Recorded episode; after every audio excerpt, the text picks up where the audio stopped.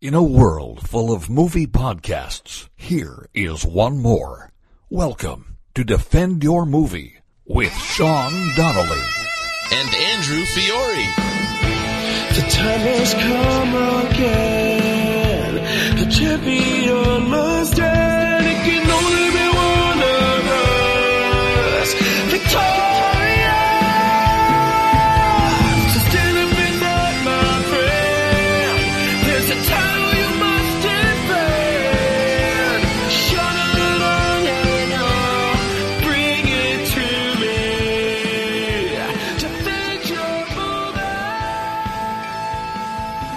Defenders. Welcome to literally another episode of Defend Your Movie.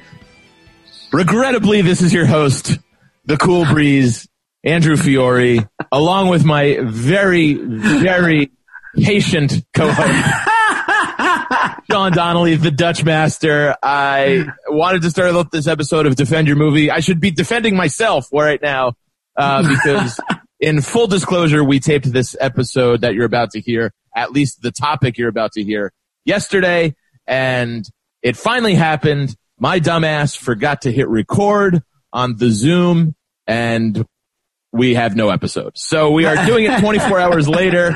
I apologize that this is going to come out late. I apologize to my partner in crime, Sean. Uh, we had a fun time. We had a really good podcast, but I think we'll match it and it'll be an, another great one. But I wanted to apologize. I felt like a jerk all day and uh, something I really pride myself on remembering all that kind of stuff. But it's one of those things. I got the quarantine brain happened and I. This is the most Irish I've ever seen you be, Andy. I- I- yeah. the apologies are just flowing. I feel like I'm at a family party or something. yeah, this is really the Catholic. Because, well, the funniest part about it was, and, and obviously, uh, no sweat. It, it, it- honestly, honestly, it's no problem. Like it's it happens. But uh, the funniest thing is we like. The, the the point where we realized it I was a, a minute before we were about to be done. I know. So literally, I go, "Oh, you want to do plugs?" And then you go, "You're gonna kill me." I didn't hit the record button.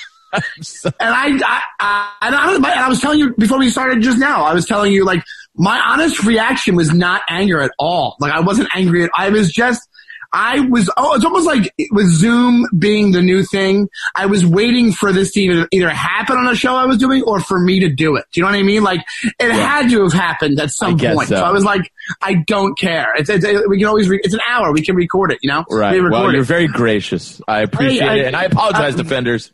But Would we you have a, almost say magnanimous? Would you say I'm magnanimous? Yeah. I say you're glorious and magnanimous, and you're grown up. You're really I'm- centered and grown. I'm centered and grown up. That's right. That's absolutely right.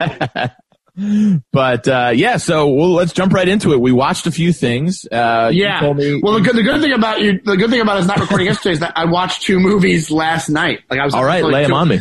Two in the morning. Well, um, the first one because I don't think we're gonna. Uh, the second one, I, it's so funny.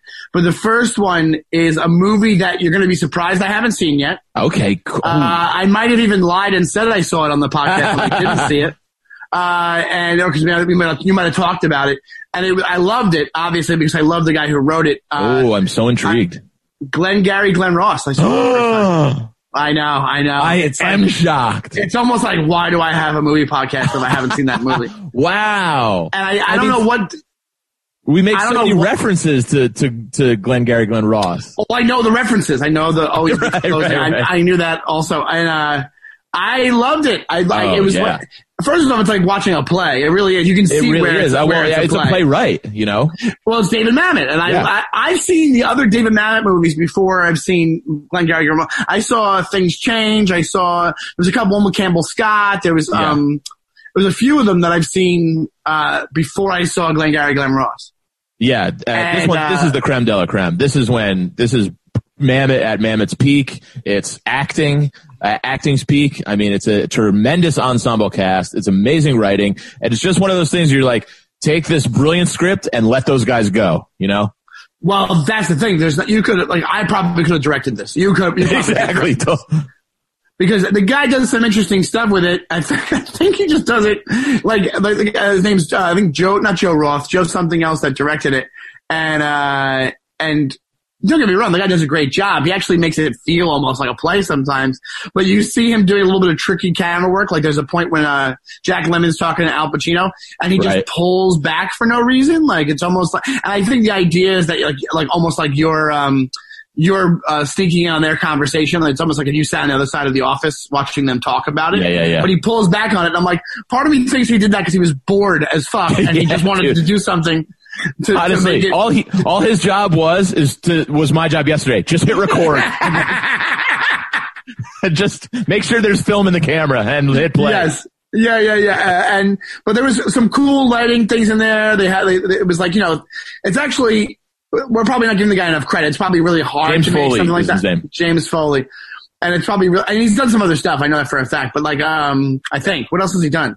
I'm not sure, but it's got to be hard. You're right to, uh, especially if I don't know if you're a director at any level to just have that amount of talent in the room and be like, hey, maybe try it like this. To be like, yeah, right. Well, it's Alec Baldwin, uh, Pacino, Spacey, Jack Lemmon. Yeah, yeah. They You probably know. just ran ran circles around the guy and did what they Yeah. wanted. It was probably like just carte blanche for those guys to do whatever.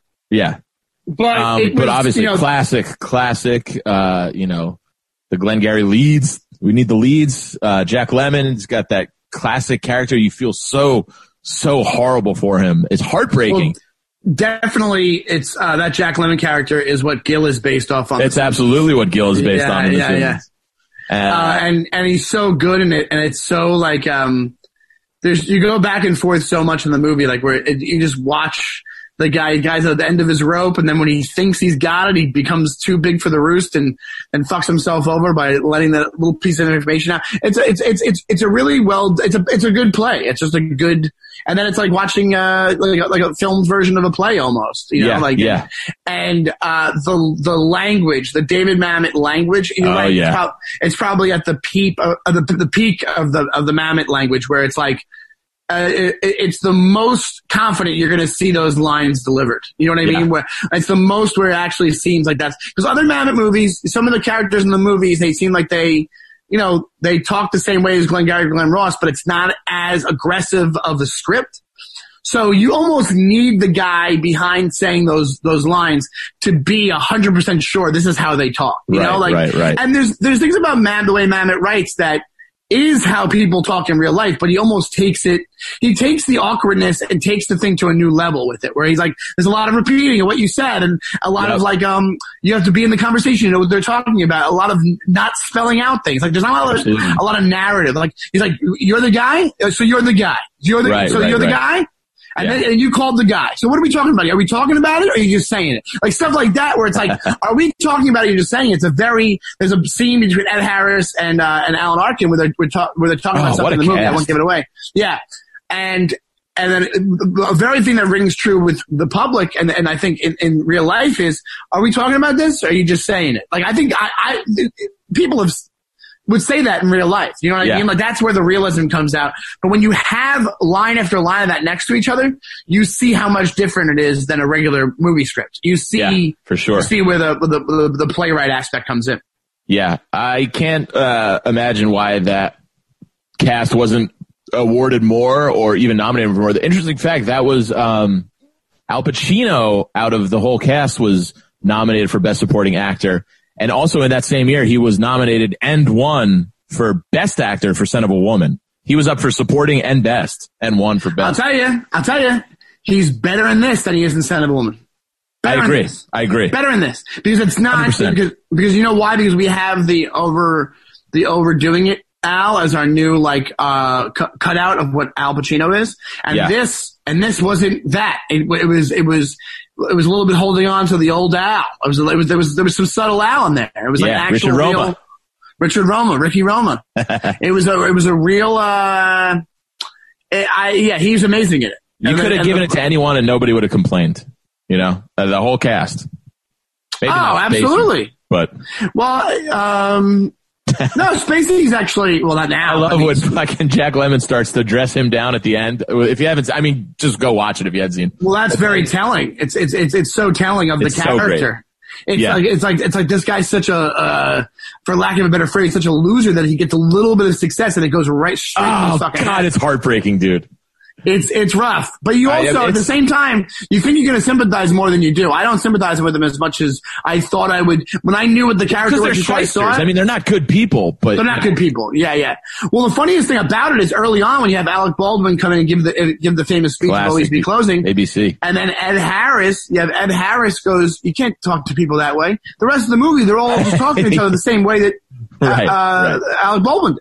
Yeah. So yeah, it's a winner. I would watch it again if it was on. I It's a, it's a very good flip test for me too. It's always rewatchability. yeah, yeah. uh, anytime it's, it- on. And it's on a bunch of platforms. I know, I think it's on Netflix right now. Uh, you can easily find it if you haven't seen it. Please run to Glenn Gary Glen Ross. Yeah. What was the other one? okay, so this is what I should say. I never saw A Quiet Place. Is that, what it's called? The Quiet Place. A, Yeah. A Quiet Place Oh, with two- John uh, Krasinski. Movies I really enjoy. I know. Uh, but what I did watch, I never saw A Quiet Place like an idiot, but randomly I saw a Quiet Place ripoff called The Silence I don't With- know it, but I love A Quiet Place. with Stanley Tucci is in it, who I love. Stanley Is Tucci's it the amazing. but- same plot? basically instead of it being like I, I think a quiet place is like aliens right or whatever it was like Yeah, and they find you by sound only. So like you can go out in public if you're was- deadly quiet. this was um prehistoric these like prehistoric birds that escaped from a cave in Oh, Pennsylvania Jesus Christ. and the the uh the the main character technically was the daughter from Mad Men I forget her name uh and Okay, she um she's deaf so the whole family knows sign language so they can Oh survive my in the God, quiet carbon copy. And oh is one of them deaf in the quiet The daughter, she's deaf. it's, it's in Quiet Place. It's the same. movie.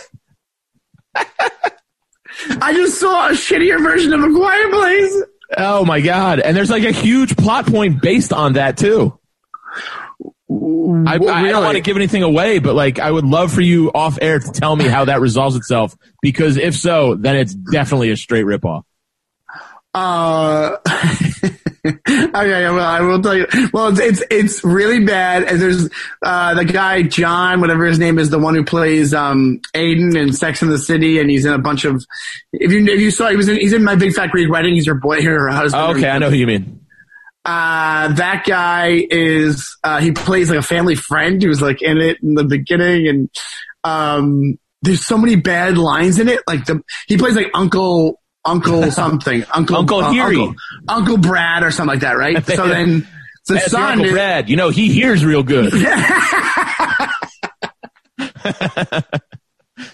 this is like Clayton. he had an eardrum transplant 20 years ago.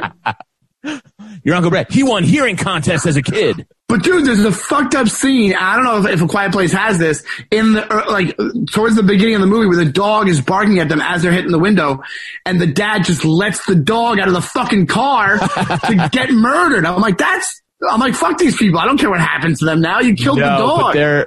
there, is a very, uh, I can spoil whatever because nobody should watch this movie. It's not yeah, a but. Qui- a Quiet Place is great, and it's a really cool technique how they do it, and you don't. There's no dialogue for the first however many minutes, and it's going into it. You go, is this going to be watchable? Like, how's that going to work? But it's kind of like the same thing, and not to compare the two, but like There Will Be Blood, where like there's no sound dialogue, but you're so entranced. Yeah, you're very into it. cool movie. I would recommend A Quiet Place, and I was. can I still watch a quiet place and enjoy it? You think? Yeah, and it's. I I think you'll be okay too. It's not really. It's not like a horror movie. It's got some scares, but it's a really good movie. Well, this was barely a horror. This wasn't a horror movie either. That's why. yeah, a horror movie in is not. I don't want to even classify a Quiet Place as that because it's really more about the family trying to survive in this kind of scary time rather than But like. dude, there's so many. There's a moment where they go to this. They walk. They finally come upon this lady's house in a town, and I guess it's like almost like somebody doesn't know about Corona. Like she comes out of her house, and they're trying to a get. megaphone. Yeah, they're just. they're just- comes out with pots and pans and starts banging them. Uh, she, they're trying to get into her, her yard. So like they, they, I don't know where there's, there's, there's like trinkets Oh, on you top mean of the prehistoric birds? no, no, no. I mean, uh, the, the family. They're trying to Oh, get oh, her okay. property because they're running from the, they're trying to, they're quietly walking away from these birds. So they, they, they shake her fence and there is like pots and pans at the top of the fence and they make sound, right? and she comes out of the house and she goes, "This is private property. What are you doing?" She's yelling. She's yelling, and they're going. They're making a hand motion like, "Quiet down, quiet." down. and then she just gets attacked by all these birds. I would assume so. Uh, One of the cool parts of this, and I don't know if this is in a quiet place, when that right after that happens and they're trying to get away from these birds and get into the house, Tucci, who's amazing, turns on the wood chipper. Ooh, little. So the bird, that's a great scene. The, the, the, the birds are attracted to the wood chipper sound and they just fly right into the wood chipper. Ba, ba, ba, ba, ba, ba. All right. One Little after Fargo another. reference there. Yeah, right, exactly. Uh, but dude, it is so bad, but so Oh. much fun the entire time. Maybe I'll watch it for laughs, but uh, I watched two things that are going to uh, topic wise lead right into our discussion today. Uh, very cool. Also, similar to your circumstance, a, a movie. You know, I don't know if I've ever mentioned Paul Newman is if one of my, if not my favorite actor of all time. I love Cool Hand Luke. I didn't know that till our first recording yesterday. and uh, uh, for whatever reason, I had never seen Butch Cassidy and the Sundance Kid before either. She's just like your Glengarry.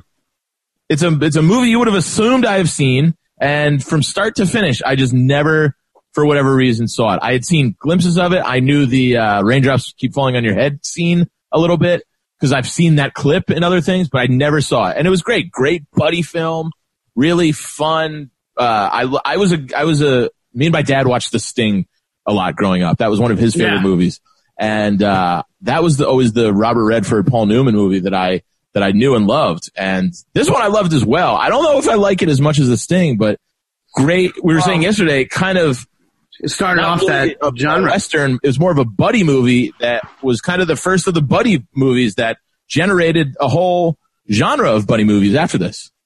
Yeah, absolutely. Uh, and it also kind of started that the genre. Like you know, you got the Sting as well, but uh, Butch Cassidy and Sundance Kid. I think people think of that more Yeah, um, as the quintessential Newman and um, and what's his name? Uh, movie. Robert Redford. Uh, Robert Redford movie. I think that's like the that's that's the paramount. That's the the, the tippy top of the mountain when it comes Yeah. to that stuff. Yeah, Such yeah, yeah. great writing, great acting, great like banter between them, just really sarcastic and uh, a really fun cast too. You had Katharine Ross, who is most famously known as Elaine from The Graduate. A very uh, an unshaven Shawnee matches an, an unshaven Sam Elliott, a very young, non-mustachioed Sam Elliott. That is true, and uh, I, I that's what I get mistaken for the most when I walk around the streets in New York City.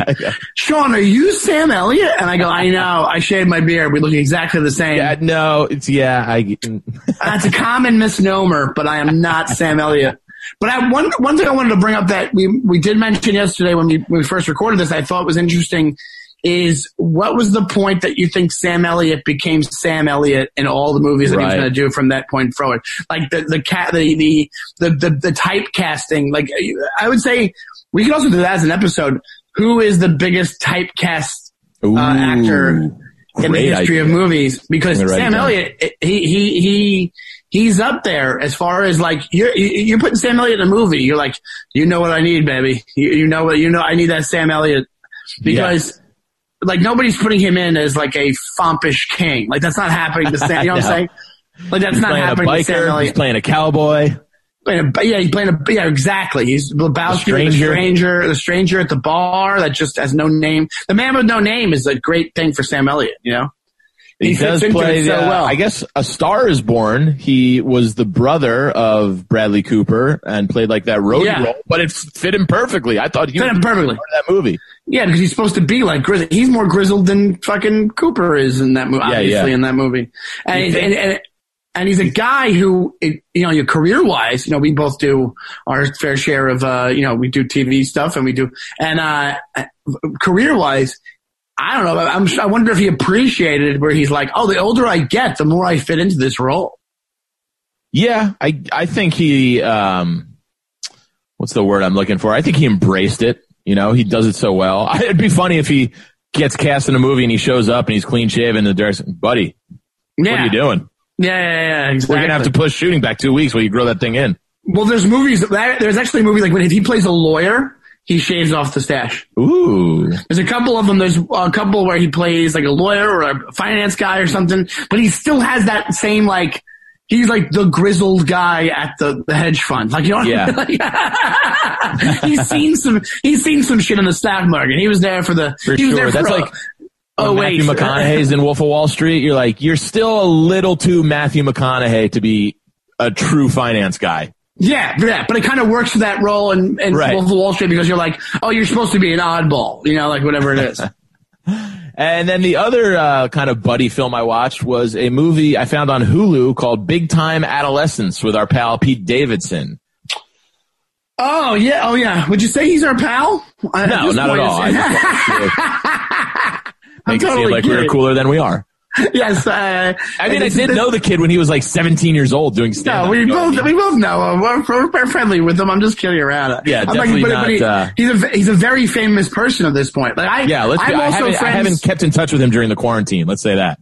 I'm friends with Kumail Nanjiani, and he, uh, I texted him the other day, and he never wrote back. So, Oh. uh, like, you know, these, friendships are very short-lived in show business. You really, know, you have to, you have to keep, stars. you have to keep up with these guys to stay in their friend circle. It's very, Did you write, "Hey Kumail, I hope you're doing okay with this whole big sick going on"? in the- I should have, I should have been like, uh, I'm like, I'm like, not everybody's eternal in this. not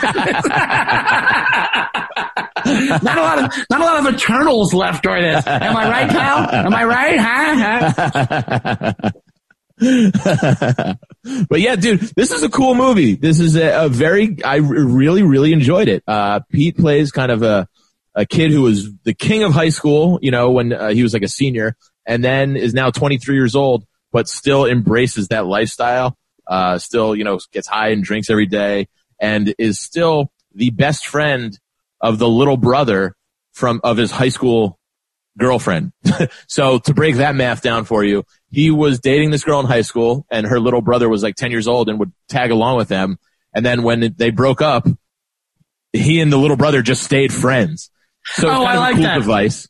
I like that a lot. Yeah. And then you see him kind of help the, uh, the kid who's now 16 and in high school, goes six years later. He kind of helps him go through high school and, uh, it's not always positive. There's some ups and downs and I don't want to say too much because it's a really new movie and it just gives, it's, it's, uh, Fiore's five star flick of the week.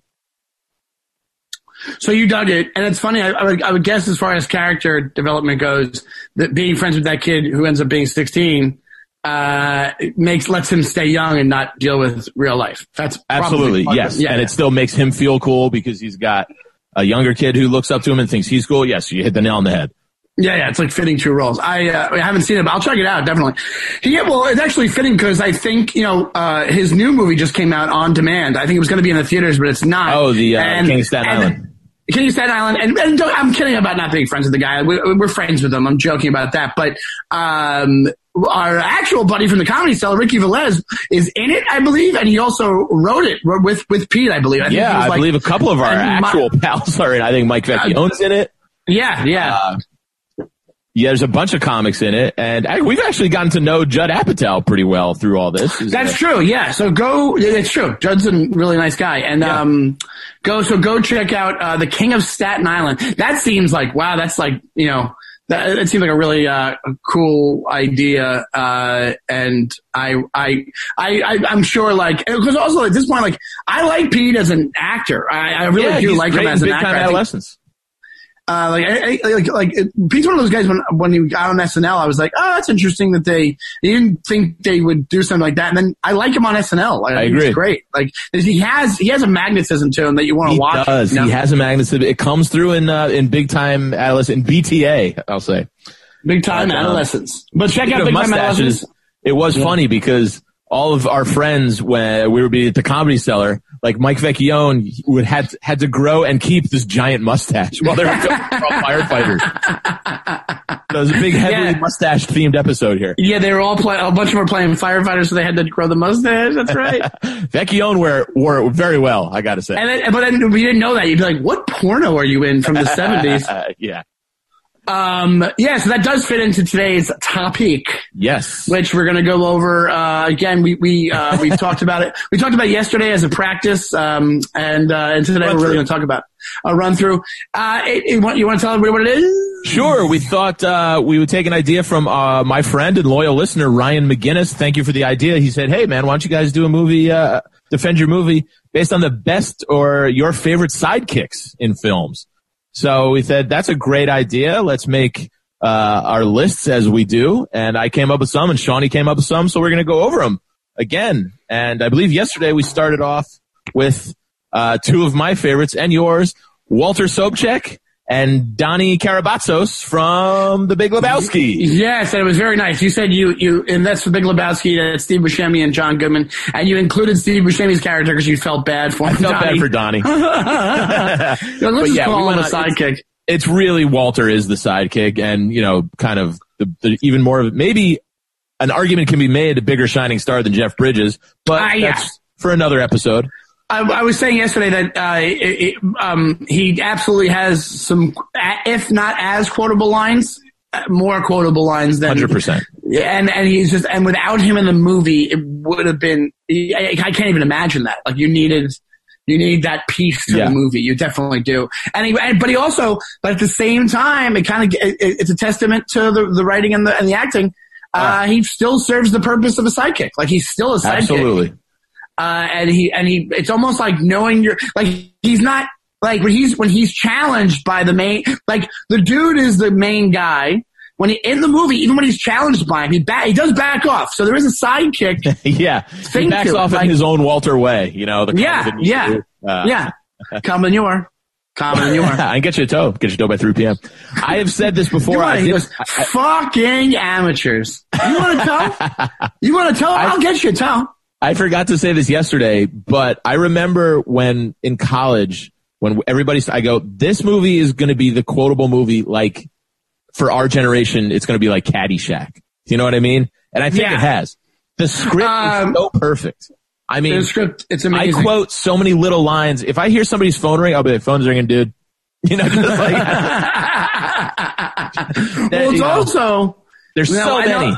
This is I know this is pretty common knowledge, but it's interesting that you know there's lines that are heard the dude hears earlier in the movie that he Oh, yeah. uses later in the movie, which is such a cool idea for a script. Everything is cyclical. I mean, it starts right in the beginning. He just, the he, things he hears, it, it just becomes back. You know, the aggression will not stand. He Yeah, he hears George Bush say that, and then he tells the guys, the kidnapping, uh, the the rug guys that this aggression will not stand, man. And here's Yeah. the thing that. That that uh, mechanic that that doing that is what people do in real life. I've had conversations with people Absolutely. where I use a word earlier in the conversation, or they do, and I use it back at them later in the conversation. You know what Oh, I'm saying? totally. Like you just throw it around. Yeah, exactly. You know how many like facts and words I've learned from watching The Simpsons? That I've used in real life? it's embarrassing almost. How many science facts you use? Yeah, for sure. But yeah, But- he's a he's a really great sidekick. Uh, serves the purpose as a sidekick. Might outshine the main dude. Uh, the, Well, the yeah, dude. yeah, he's like the emotional leader of the film too. You know, he leads the uh, uh, the eulogy for Donny, and Yeah. uh, yeah. he gets Yeah, he- angry when people are supposed to get because the dude is so mellow. so mellow, yeah. he- Walter picks up all the emotional slack for. Yeah, it's like he's sucking in all the anger for him. Yeah. yeah, yeah, yeah. You're right. Uh, yeah, that's that's a great a great pick, and I agree with it. It wasn't on my list, but I, uh, I agree with it. Big Lebowski, Uh, go see it if you haven't. Yeah, if you haven't checked, if you haven't checked out Big Lebowski from '98, maybe uh, maybe a stream that. the Coen boys, I think there are big things for them on the horizon. Yeah, I think they have a future. I'm pretty sure. Uh, the, I think the first one that I said was uh, Pedro from. Yes. I almost, I almost said Pedro Zamora from Real World. he was kind of a sidekick to Puck. no, they were they were they were enemies. They were, arch enemies. Yeah. Um, I don't know why someone said Pedro Zamora. well, you're a bleeding racist. It's all right. Yeah, I'm a white dude. Yeah, and um, no Pedro from Napoleon Dynamite, and Good one. Uh, and I was uh, what I wanted to say about that is that he he fits um he fits the sidekick mold to a T and does not outshine the main character. uh, and also is good. It's like it's like I think I think the, defining the rules of um, a sidekick should be like you you're you're subservient in a way. It's which sounds bad, but you know what I mean. You're, you're Right. Second second banana. Uh, you add banana. comic. You mostly you add comic relief. Uh, Yep. and and you do not outshine the main uh, antagonist, the main guy, the main Yeah. part of we learned yesterday there's definitely there's different types of sidekicks. Definitely all second bananas, but some are a little more aggressive. Some play a, a, a bigger humor role. Some are there for more moral support, as we will see. But uh, yeah, good good points and good good pick on Pedro. Yeah, and I think Pedro is there. You know, uh, Napoleon Dynamite's an awkward movie, and I think he's there to. He adds more awkwardness, but in his own way. Like he, like like like Yeah, like for sure. Napoleon's awkward in one way, Pedro's awkward in another. You know, like Yeah. it's it's you know, so it, it, it fits that it fits that world perfectly. Like it's one of those things where. I think that's another good. It's you can use this with any element of a movie, but you take that out of the movie, does it fuck up the movie? Then then that's how you know it's perfect for the movie. You know what I'm saying? Like like you said with Walter, like you take Walter out of that movie, that's a, a a movie about a guy who smokes too much weed. Like it's not the same thing. Like he's also he he keeps the the action going in the movie. Like he keeps the whole story going. Yeah, yeah. Uh, Pedro is more of there for uh, there's there's a comic relief there, but also. I, yeah, I think that he he fits that role so well, and if you took him out of it, it wouldn't be as fun of a movie, you know. Agreed. Good one. Good one. Uh, I believe my next one, we went way back in time ooh, to uh, Hey. not the Michael J. Fox movie that you're thinking of, but Teen Wolf and Stiles. Jerry Levine. Yeah, this is a biggie for me. Like this was this was like you wonder when you're growing up from these '80s movies, how much of your personality do you get from watching Yeah, oh, wise totally. ass sidekick in the '80s movies? And this was a trope. This was there was tons of these that maybe not tons of them. Um, yeah, you know what? Oh my God, you could have what's his name, Curtis Armstrong, in, in Better Off Dead is a sidekick as well. Yeah. He wasn't on my list, but he fits that same mold as Stiles does, with like the wise ass, like the more ballsy. Like you have the main guy who's awkward and shy and probably a little bit better looking, and then you Yeah. have the sidekick who's either like a weirdo or a wise ass, or he's he's like Absolutely. starting the shit. He's starting. You even shit. have the, speaking of Better Off Dead, you even have the, the anti sidekick. You have the bully and their sidekicks. Yes, the henchmen. I would call The those henchmen. guys more because they don't even get they don't even get a they have character names, but they're barely characters. I, I immediately think of, um, uh, what Jeremy Piven comes to mind when he played a lot of those guys. yeah, he was in he's in Better Off Dead. He's one yeah he's one of the uh and it's ironic because him and Cusack were like best buddies. So like You they're make a fine little other. helper. What's your name? Charles DeMar. the funniest thing I've ever seen in my life. But uh, yeah, Piven plays a great, um, great Yeah. sidekick. Piven always plays a sidekick to Cusack. Like even in uh, High Fidelity, he did. Yep, uh, not, Yeah, not, that's not, true. not No, not High Fidelity, um, Grosse Pointe Blank. Yeah, yeah. Which is like a little bit of less of a sidekick. It's Yeah. more like a, you know, But it's Stiles is a classic. Stiles had uh, that Jerry, Jerry Levine, who we referenced yesterday, who's the mechanical pencil in Seinfeld. yeah. I had to go all the way down to the warehouse. I had a fight with the foreman. Big fight with the with foreman. the foreman. You had a fight with the foreman? Yes. Doesn't he go, yes? He goes, yes. I think he goes, she goes, you had a fight with the foreman? And he goes, yes. And we- don't forget, we also brought up the uh, the T-shirt, Stiles T-shirt. What are you looking at, Dick Nose?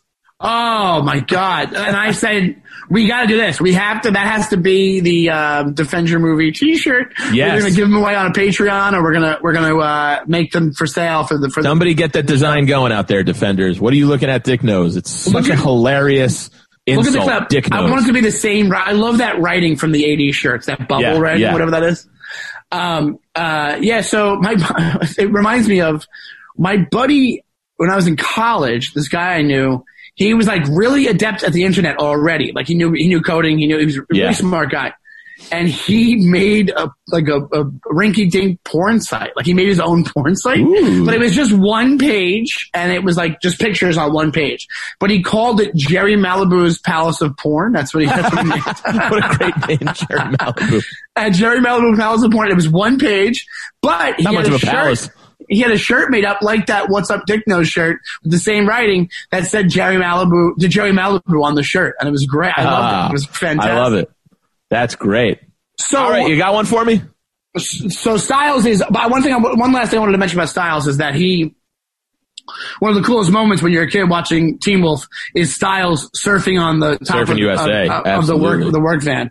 It's Oh, yeah. so great. He goes surf up. I think he climbs out the window, and goes surf up. You know, whatever it is. Yeah. Uh, yes, I had one that's on your list that I mentioned. Um, short round from Temple of Doom. right. I wasn't going to bring him up And- unless you made him up because, you know, I, You I- hate that movie. a. Temple of Doom is just, it's not a bad movie, but it's just so much of a lesser movie than Raiders and uh, Last Crusade. It's just a greatness sandwich with the meats. The meats are spoiled in that sandwich. No, you but the take bread that is delicious. Take it out of the trilogy. How would you put it up against other action movies, though? Say that's what I'm saying. Uh, yeah, still pretty good, but it's just kind of, it gets those, yeah, it's kind of campy and a little corny, and you didn't think that that, Indiana Jones does that so well in Raiders, and they do it so great in Last Crusade, you're just like, alright, this one's a little cartoony, you know? I got a good question for you. What? What what does its trilogy better, Die Hard Two or Temple of Doom? Ooh, god damn it. Uh, oh, Die Hard 2. I uh, and I know that uh, the- t- t- uh, Indiana is not a trilogy. I get it. There's a fourth. well, yeah, but I mean, nobody really counts. I think Die Hard 2. I don't, I don't, I, I like Die Hard, Die Hard 2. I think it's a better movie than Temple of Doom. In if you're putting it up in that, that follows such a great uh, juxtaposition of those movies because the both of them, both of the originals are so great, and both of the third uh, movies Second. installments are phenomenal too. And the Mm, second yeah, ones are yeah, just kind of yeah. like, eh. But I like Die Hard too. I don't hate Die Hard too Temple of Doom, I'll turn off. I won't watch it if it's on. Die Hard Two. It's but you think you think it's the worst one though. Yeah, for sure. Oh, I just realized this. Even the Die Hards aren't a trilogy. They they have four. They have Oh yeah, that's true too. But Yeah. again, it's like, do we really count that fucking no, one with Justin Long? Ugh. no, yeah, I don't know. No, not at all. I know. Uh, but Die Hard Two, Die Hard Two is way better than people give it credit for. It's It way is. better. But Die Hard One's so good. That's why. That's why that happened. Yeah. And Temple of Doom. You're right. It's still a good movie. right. But I probably would. eh, Die Hard Two would edge it out for me. Ooh, that's How about trilogy versus trilogy? Of Indiana versus the Die Hards. Uh, I gotta, I gotta go Indiana. Indiana. I wouldn't. I would do Die. Hard. I knew you were gonna go Die Hard. I absolutely would do that. Um, I but love sure- one but and three on both, man. But uh, damn, that's a tough one. Some people go three on Die Hard is better than one. Uh, you think you, you know I'm in that camp as well? That's right. You are. That's right. Yeah, We did a whole defend your We did a whole debate about it. Um, so, but short round as a sidekick, it, it has that new aspect to it that we haven't talked about yet of, of the kids as sidekicks, which happens a lot. Yeah, the kid Yeah. sidekick to the adult. and he's like the perfect one. He's great at it. He's funny. Yeah. Uh, like whenever you have like um yeah, they have to have a kid that's like it, it's, it gets away with being an asshole. You know, like like the kid gets away with saying things that an adult maybe wouldn't Yeah, say. yeah, or, you know, yeah. or you know, you think that. of it a, you think of it a different way. It adds, Cover your heart, Indy. Yeah, yeah. Cover your heart. And for the record, I believe we are both also in the same camp of uh, Last Crusade is better than Raiders.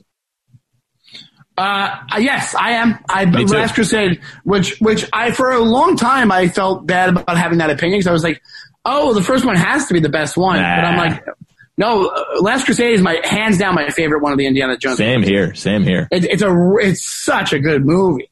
Yeah. So Um, here's one that I forgot to mention earlier. I mentioned it earlier in yesterday's episode is old Jerry Reed and Smokey and the Bandit, the Snowman.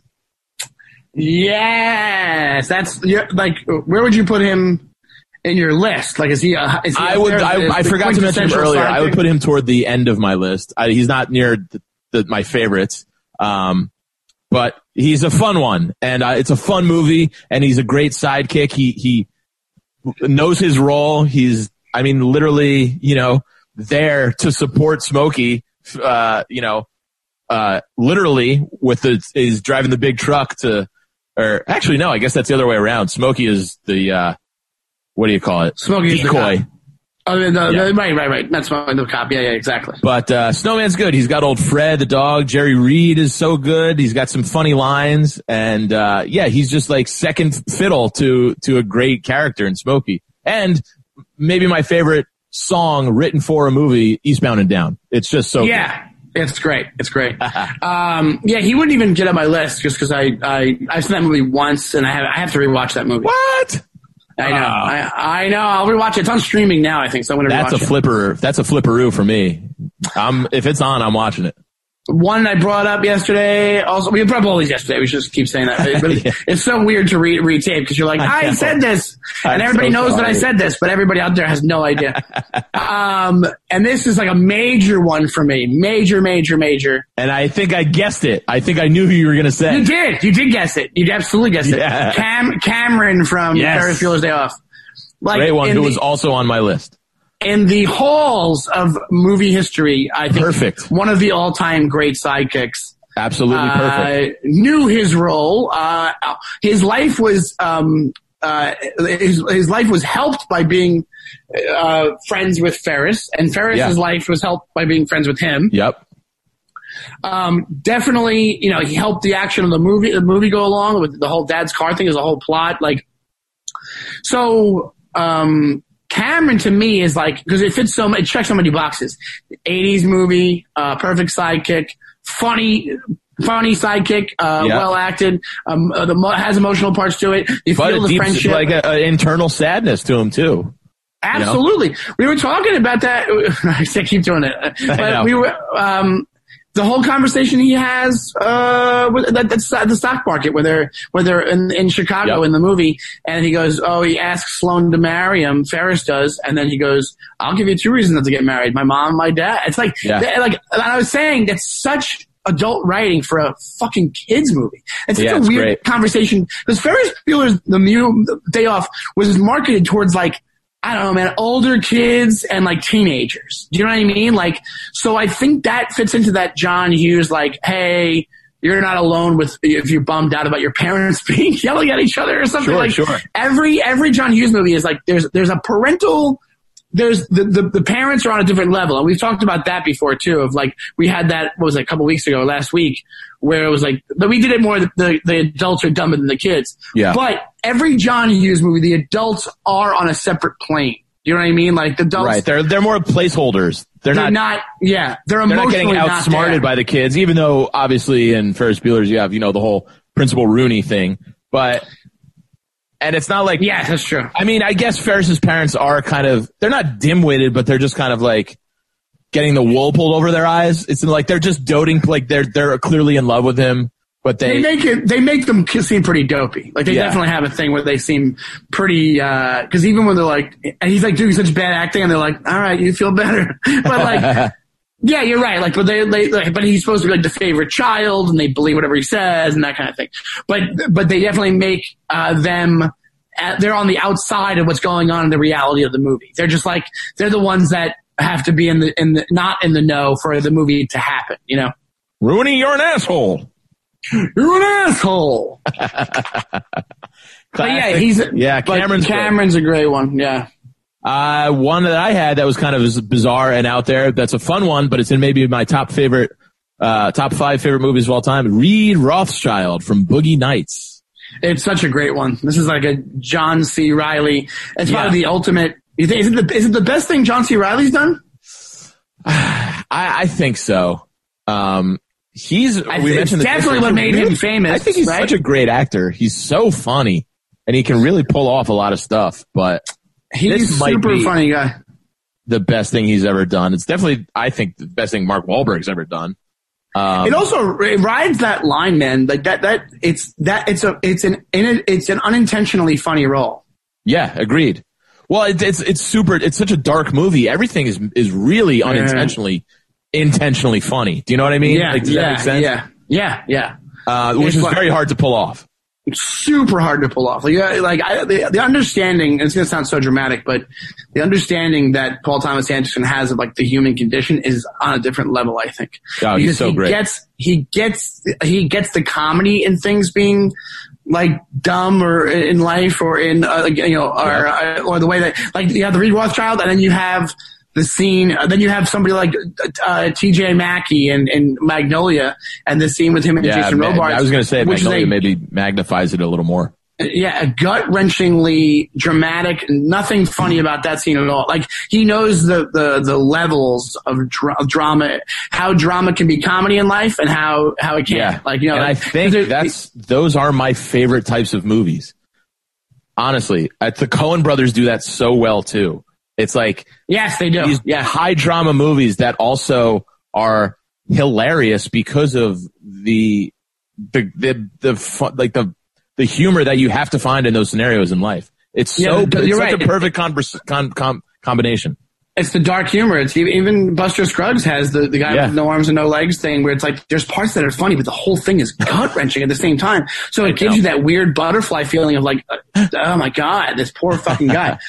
Uh, but as far as Reed Rothschild goes, yes, uh, uh, definitely. And we, uh, when he, how he comes on the scene and, and when Dirk Diggler shows up and at first he tries to big dog him and then he, and then Yep. he just fall, falls right in line, Right in line. To, to, to his role. Uh, it's actually probably hard to do as an actor that way or, you know, the way it's written is perfect because there's really no exploration of that. Like, I think the only showdown they have is at that pool and then it's just, that's the way it is. Yeah, that's it. Correct? Yeah, yeah. Yeah, yeah. Because it's literally it's oh this guy's literally the new big big dick in town. Yes, yeah, like he just, yeah, yeah, literally, yeah, exactly. yeah, you he's have like, a great you oh, have a great big cock. May I see it? yeah, it's like it's like two gorillas meeting in the wild. You know, like it's like Yeah. the same thing. You work out at Gold's Uh, Gym? Nah, nah. I would have seen you there. I'm there every day.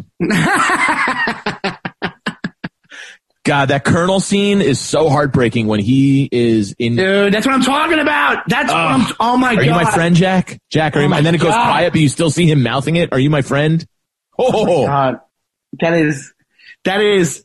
Oh my god, that is like one Brutal. of the most awkward scenes in a movie. are you my friend? and said, Oh. "Are you my friend, Jack? Are you my friend?" That is one real film, Jack. It's br- that's what I mean. Like Paul Thomas Anderson. Jesus Christ, man! What a what an amazing talent that guy How many is. times have we said that in, in life? It's a real Oh my- film, Jack. R.I.P. Ricky K. Ricky J. Ricky J. Sorry. Um, yeah. I got two more. you, well, also Ricky K died too. So R.I.P. Ricky K. Yeah. Some guy Ricky K must have died. Going through the whole alphabet of Ricky's. Yeah. Look out, Ricky Um, I have, uh, well, I have my, um, my one that you definitely not on your list that I mentioned. I'll mention it quick. Uh, is Cosmo Brown, played by Donald O'Connor. Yes. In, in Save the Rain. Lifelong sidekick. Not just a, not a, not a Boogie Night situation where they're fast friends. These guys have known each other since they were, like, in the movie, they show you little kids and they, this guy has always been second banana the whole entire time, but they love each other as buddies. And there, I mentioned, uh, that there's, like Singing in the Rain is one of those movies that when I watched as a kid, I'm like, I want to be a dancer, but I'm not. A I'm not a dancer. I've never been a dancer. I want to dance. dance. I want to. I just want to dance. But like you, you'll watch it. It's the manliest you'll ever. And not this will sound bad, but it's the manliest you'll ever see dancing. Like it's it's it's these two guys that were like staunch heterosexuals just dancing away. Yeah, yeah. In this movie, and it's really good. Don't get me wrong. I appreciate dance, but you don't usually see. These these real gruff and uh, grim uh, meatheads dancing in movies. but like but these guys are like like it's not like you were like oh this is a I, I'm, I'm digging myself in a hole here, but you know what I'm saying. I'm basically saying that uh, it's so much fun to watch these guys dance. Well, no, we were, what, I, again, we mentioned this yesterday, but, um, it, it warrants, uh, mentioning again is that uh, when you're at the comedy cellar where we work, you have this introduction kind of movie and There's an intro video at the make them laugh. And we're saying it's, I didn't know that that was from Singing in the Rain because I haven't seen the full thing, but that is maybe one of the, if not the best, uh, displays of physical comedy where it's just like, you know, it's that, it's like the classic physical comedy. It's like the guy running up the wall and doing the backflip. Like he, it's not comedy, it's not movie magic tricks. Like this guy is doing all those things, you know, like He's doing it jumping all. on the couch and having it land. It's like, how they got that, I don't know if they did that all in one take or how many it took them, but it's it's insane. It's impressive. I should have looked it up, but I think he had arthritis in his legs while he was doing that. Oh my god! Yeah, yeah, yeah. Um, I'm almost positive. I know something was up about that. That that dancing was like that. He he something happened the day before where he was having problems with some health problem, and but he still did that Yeah, that dance. Um, yeah, so it, it, it- just to see Donald O'Connor singing the rain's worth it for that. Like, uh, well, Oh, here's I the thing. I, I don't, I don't recommend like older movies like that unless I think people really, like Rear Window, the last one that I said, yeah, you gotta check it out. But Singing in the Rain, you gotta watch. It, it, the, the comedy holds up. It's like, you know, whatever it is. Uh, but then, then we had a matchup of these. We had kind of like the same, um, same type of sidekick at the end of the episode that we taped yesterday. Yes. Can I say one that I forgot yesterday, which I think mm, Of uh, course. bears mentioning is Red from Shawshank Redemption. Oh, see, that's up for debate. I think. I agree. When I was thinking about it, I go, is Red a sidekick? And no, I think I, no, I don't think he is. Do you think he is? I, it's a very tough one because they're both very independent. Red is uh, Red is very much like the the man in charge of the, you know, he's a man who knows how to get things. And That's the thing. And Andy and- is a, Andy's a very solo kind of guy. It's I don't know if Red is really a sidekick, but I don't think he is because also Andy Dufresne is not. He's not taking advantage of the leader role at all in that. In that, the only time that not it purposely. But that's the thing. He does kind of help everybody in the prison. He he affects their lives. Maybe not help, but he affects their lives. You know, but not. But the Brooks intent, Memorial Library. He he helps um, Tommy. He helps the cops. Uh, he gets all the guys uh, beer when he tars the roof. It's all his ideas without really If- taking anything for himself. If Red is a sidekick, he's the most confident sidekick I've ever like. Actually, Yeah, I, I'm gonna rule again. No, I'm gonna rule against it. I don't think he's a sidekick. But it, the only time he gets sidekicky is at the end. Like it's weird. Like when Andy can, Andy teaches him about stuff that he didn't know. Like there's they, the only way, the only reason why you think he's a sidekick At is because he gets thrown for a loop at certain points where he, where like things scenes like where he's like, I want um. Uh, the actress, what's the actress's name? And uh, um, um, uh, I can't think of it. But when he wants the poster and he says her name, Oh yeah, uh, um, not. Marlene Dietrich. It's um. um, whatever her name is. So things like that, and then and, and then that way, yeah, same here. Uh, and that way, Red, you're like, oh, he's a psychic because he's like doing stuff for Andy, but he's the elder statesman in the prison. Like Andy, and there's a Yeah. disruption that comes in from Andy, like that these guys like, it- but he's not like Raquel Welch. like Red Raquel Welch. Um, Well, Red is not. It's not even Raquel Welch. No, no, it's one, the one before that. There's one before that. Um, you missed my you missed my Seinfeld reference. I heard it. I heard it. But when it comes to Andy, Red is not Yes. beholden to Andy and Andy. Like, there's no following of Red to Andy. Like, there's not. That's not happening. Agreed. There's- I agree. It's an I agree. equal footing. So I wouldn't say it's a psychic. Yeah, agreed. Yeah. Well, my big one, my number one of all time, the sidekicks of sidekicks is Mr. Garth Algar, ladies and gentlemen. Woo! Wayne's World. Wayne's World. Excellent. Party time, Wow, wow, wow, wow, wow. Is, Uh, uh, he's my favorite, and I think he really knows his role. And it's funny to mention too that uh, he was such a good sidekick, was really kind of lost without Wayne. You know, they they make it as such a funny device in the movie that whenever Wayne's not there, Garth gets really paranoid and really awkward and shy. And it's funny because as how much he needed Wayne in the movie, they famously Dana Carvey and Mike Myers didn't get along at all while they So were shooting. so it's even better. It's even greater of a job that they he did that. Yeah, which is even more that. impressive. Yeah. Super But- impressive because those like like um those relationships like that can affect the way a movie is. Now, For if two sure. characters aren't aren't supposed to like each other in a movie. That that helps too if they really don't like each other. Yeah. Uh, but the fact that those guys butted heads and they were they're on screen together the whole time, like uh, Yep. they, they barely have any alone time in the movie. Professionals, two pros, man. And as far as my quintessential uh, sidekick, I don't know if he's my favorite. I think Cameron's my favorite. Yeah, but this guy is this guy's Cameron. This guy's more of a sidekick guy. Uh, he's, he's more of a he fits the role better. Silent Bob from Jay and Silent Bob. Right, like, right, When it's in when it's in the like, there's nothing that's Ferris Bueller and Cameron. Like when it's in the name, you know it's a sidekick. And Yeah, like, that's and true. he's, and talk about not saying much. He doesn't say anything, and still does a good job of establishing his presence in the movies and TV. Does he not? Doesn't he? Doesn't he say something right at the very end? Wasn't that yeah, their he, thing? yeah, and He says like one thing at the very end, And Clerks, yeah. And I also in Mallrats, it's always something very wise at the end. Yes.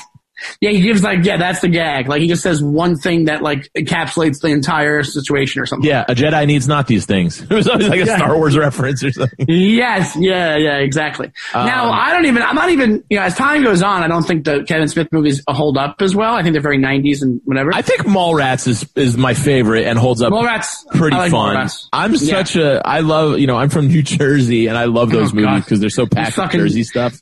This fucking kid loves Kevin Smith. It doesn't like Bruce Springsteen. I don't understand you. I, You're I don't actually Jersey. love Kevin Smith movies to be honest. I love Oh. I love uh, Clerks. Well, and I love uh, Mallrats. I was just kidding anyway. So but yeah, it's true. I don't love Springsteen. you don't like Springsteen. I can't get over it. I love New Jersey. I'm from New Jersey and I'm proud about it. I love the Garden State. That's is that a song? That's our song. I only know that actually from a. Less Than Jake album. You guys should be ashamed of yourselves. Yeah, okay, Long Island's better. ah, uh, whatever. Um, but yeah, when it comes to Silent Bob, a really, really great uh, sidekick. Uh, like car, like uh, cartoonishly a sidekick. Like, like there's, Yeah. a, there's a couple of these. Wayne's in the same boat where it's like you could they could this Jay and Silent Bob just could have been a cartoon, and you would have been like, oh yeah, that makes sense Yep, for yep. the for the material. It has that feeling to it. Hey, when Um, did you become a nut bar? The guard's got some funny lines, man. And give Wayne's World 2 another rewatch. It's a very funny sequel, very underrated. It's got some really funny parts to it. Yeah, I really do have to rewatch that. I, I saw it a long time ago. Um, yes, that's basically our countdown of our favorites. We know, defenders, we know that we have forgotten a ton of sidekicks. Oh, yeah, there's So why don't you do this? Why don't you tweet at us at Defend Your Movie on Twitter or email us defendyourmovie at gmail.com and let us know which ones we forgot. We'll answer, uh, your email. We'll answer, tweet at us because it's more fun that way and everybody can see it. At Defend Your Movie on Twitter. Let Yeah. us know which, uh, sidekicks we forgot, which are your favorites, which you think fit into the role, which are like, uh, ride the border, like, or, or in and out of the, out of the, uh, definition of what a sidekick does. Um, and, uh, yeah, and and which, and which also, if you took them out of it, would, would, would destroy the entire movie. You know what I mean? Let me ask you this, Shawnee Time. Is Yes. Kramer Jerry's sidekick or is George Jerry's sidekick? George is Jerry's sidekick, Yeah, you're right. right? Kramer's not. Kramer is, Kramer's a little independent, yeah, Kramer's not on his own schedule. George but he does love Jerry. He does look up to Jer- I dude. I was watching one the other day. He's got when you see Kramer's door open, he's got Jerry's old black and white headshot on his wall. does he? Oh, that's so funny. Have fun. you ever seen that before? No. Oh, I got to screen grab it for you. There's one time when you, Um, you know they see you never see Kramer's apartment. Really, the most you ever see Kramer's apartment is the hot tub scene. But usually he's always in the door frame, and there's one you can see Jerry's old headshot on his wall. It's like because Jerry's so doing funny. that classic like 1980s pose, like head on the hand. Yeah, it's from the, the sign language picture that he has on Yeah. the cover of his book. Yeah, Yeah, uh, dude. But yeah, I would say Kramer is more of like Donny from from um, uh, Big Lebowski, like where he's Yeah. like he's got his own schedule. Like he's not the main Newman sidekick. Kramer's is George. sidekick. Yes, yes, Yeah, yes. he literally yes, plays the sidekick on the Merv Griffin show. Yes, exactly. Where the so Cowboys? yeah, uh, uh, Newman. Yeah, 'cause that's, that even proves to you more that that Kramer has his own thing going Yeah, on, man. yep. And also, Kramer will like, like, like George will barely butt heads with Jerry, meaning like, but Kramer, like they, Kramer left and went to Los Angeles. Like that's yeah, not, you know, like yeah. that's, so, but George would never do that. You know, Well, George is ruthless though. George would sell anybody out for to better George though. oh yeah, he has done that during the show. He, he, because he blames Sorry. Jerry right away for We've already got Yeah, it, George. right. Can I come, dude? He sells Jerry and Kramer out so quickly. right away. the bizarro world. Uh, a, fun episode. I apologize to everybody again that this one's being released late, but still just as fun a time. Uh, Shawnee, I love you. Thank you for being gracious and patient with me Oh, of course, my on friend. my memory lapse. And this one, No I can, problem at all. I was staring at the recording button going the whole time. So well, uh, I'm at Shawnee Time on Instagram and Twitter. I have a website, SeanDonnellyComedy.com. I have a show on Sirius called Celebrate. We do it every week at 4 on Raw Dog 99. On Wednesdays. And Andy, what about you? On Wednesdays, yes. Uh, uh, pretty much the exact same schedule, Shawnee. I, you can follow me at Andy Fiore uh, on Twitter and Instagram. I also have a website, andyfiore.com. Nothing's going on there right now. But, uh, yeah, Shawnee, you can hear on uh, Celebrate at 4 on Wednesdays. You can hear my show, The Raw Report on SiriusXM on Raw Dog 99 on Thursdays at 4 p.m. And of course, on demand at all times. And we should say that uh, go over there and sign up if you want to check out our shows. They are a doing a free streaming service through the end of May. So you still got a whole another month. And if you like what you hear, why not throw the kids a few bucks and sign up? It's a, it's really great. I, I couldn't live without SiriusXM now. Honestly, I, I'm addicted to it. Yeah, it's amazing. Um, all right, cool. So we we will have another episode for you next week. We're gonna tr- we're gonna try to start up the two two episodes a week thing again. Yeah. right, Andy. Yeah, Yeah, we just had a Uh, little bandwidth room fiasco. So once we get that figured out, we'll be back. Yeah, we're just changing that, and then we and then also there's things on the horizon as far as more content goes. So, uh, yeah. So remember also to subscribe and re- five star review, baby. and five star review and and write a review, and it, it only helps the podcast. Uh, thank you guys so much for listening. Thank you, Andy, for recording. We appreciate it, and we'll see you next week. Bye, everybody. Bye bye.